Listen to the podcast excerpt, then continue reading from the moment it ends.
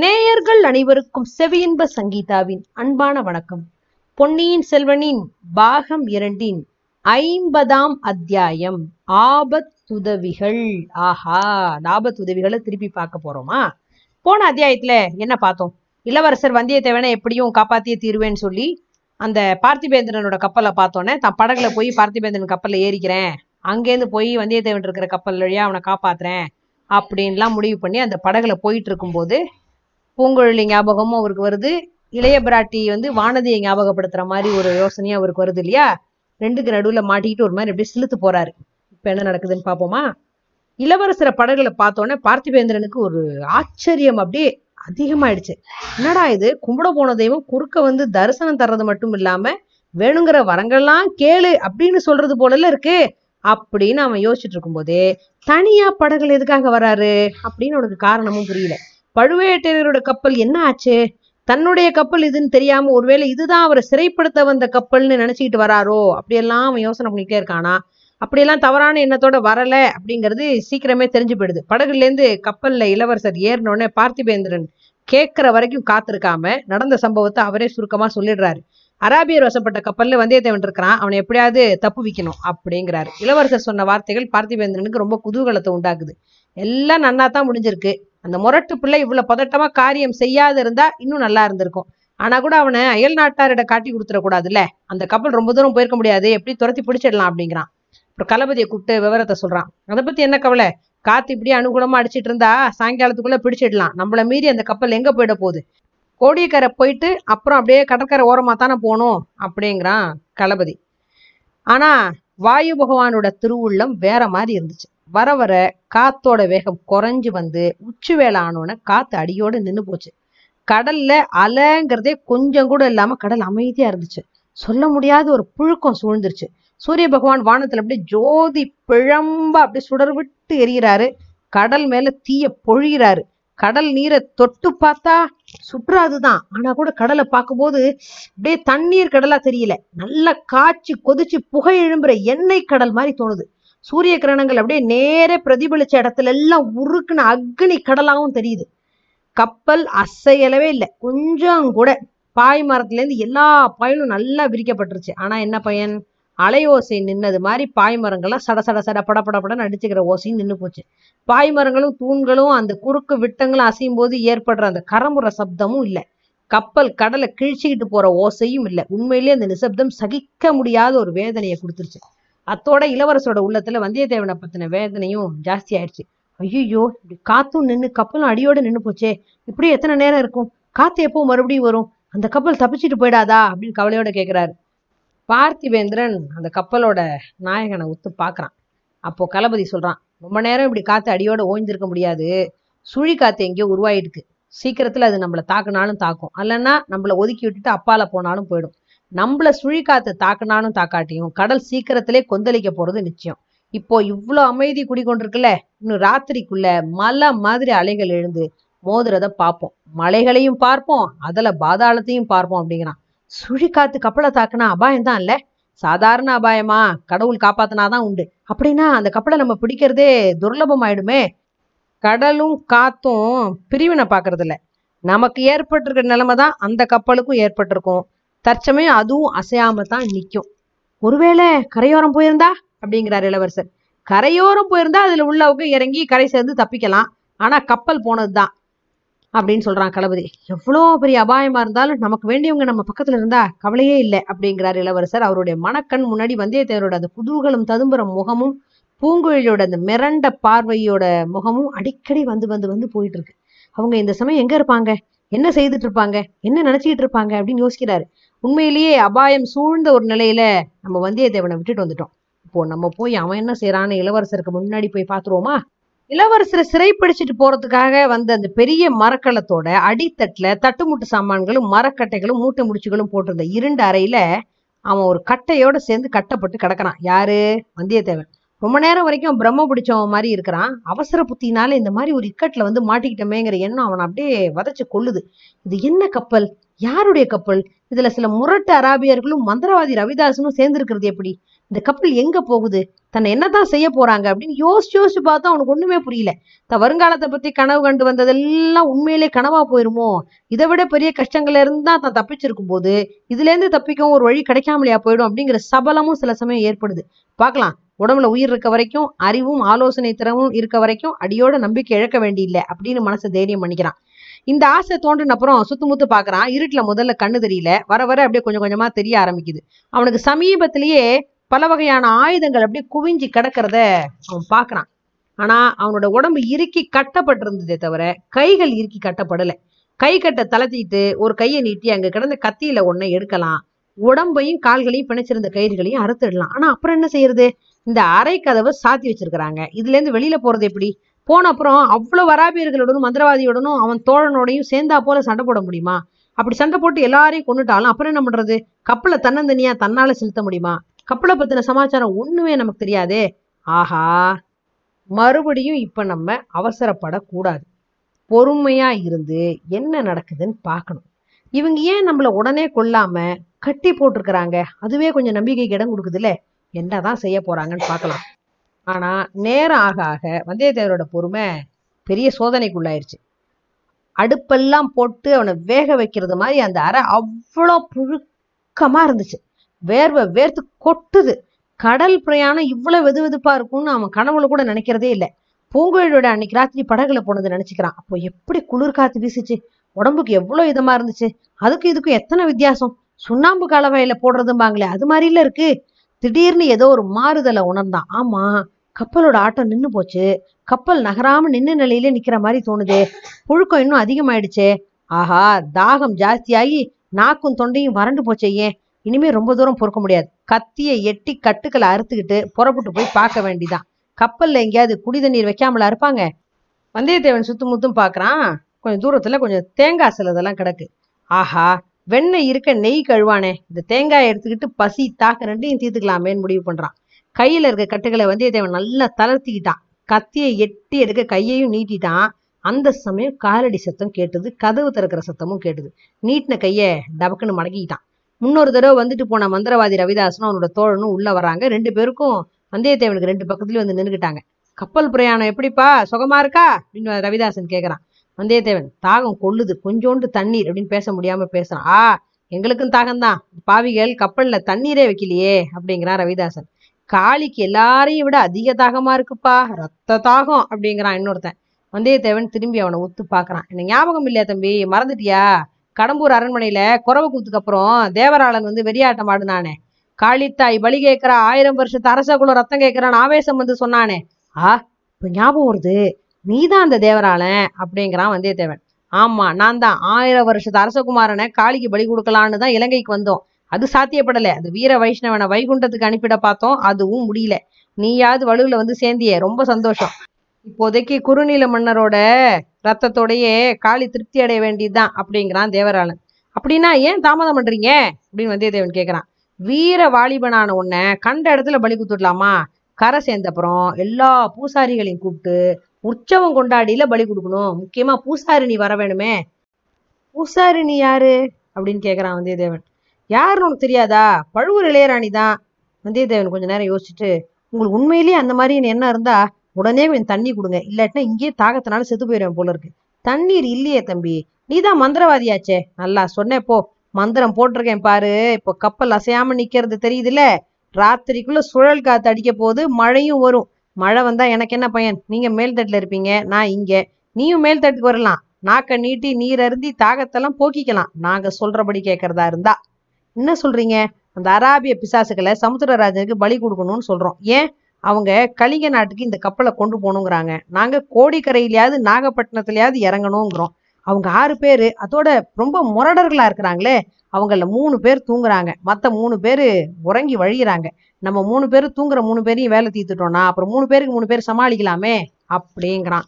வந்தியத்தேவனுக்கு ஒன்றும் பதில் சொல்ல முடியல. என்ன தம்பி சொல்ற? எங்க யோசனைக்கு சம்மதிச்சா உன் கட்டை அழுத்து விடுறோம். இளவரசரோட முகம் வந்தியத்தேவன் மணக்கண் முன்னாடி வந்து நிற்கிது ஆமா அவர் அது ஒத்துக்க மாட்டாரே. தூங்குறவங்களை கொள்றதுக்கு ஒரு நாள் உடன்பட மாட்டார். என்னால முடியாதுப்பா.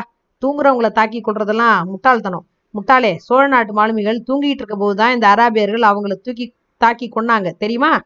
மத்தவங்க இழிவான செயல் செஞ்சா நானும் அதையே செய்யணுமா என்ன? சரி உன் இஷ்டம் அப்படிங்கிறான் ரவிதாசன். பக்கத்துல கிடக்கிற ஆயுத கும்பல்ல இருந்து ஒரு கூர்மையான பட்டா கத்தி அவன் எடுத்துக்கிட்டான்.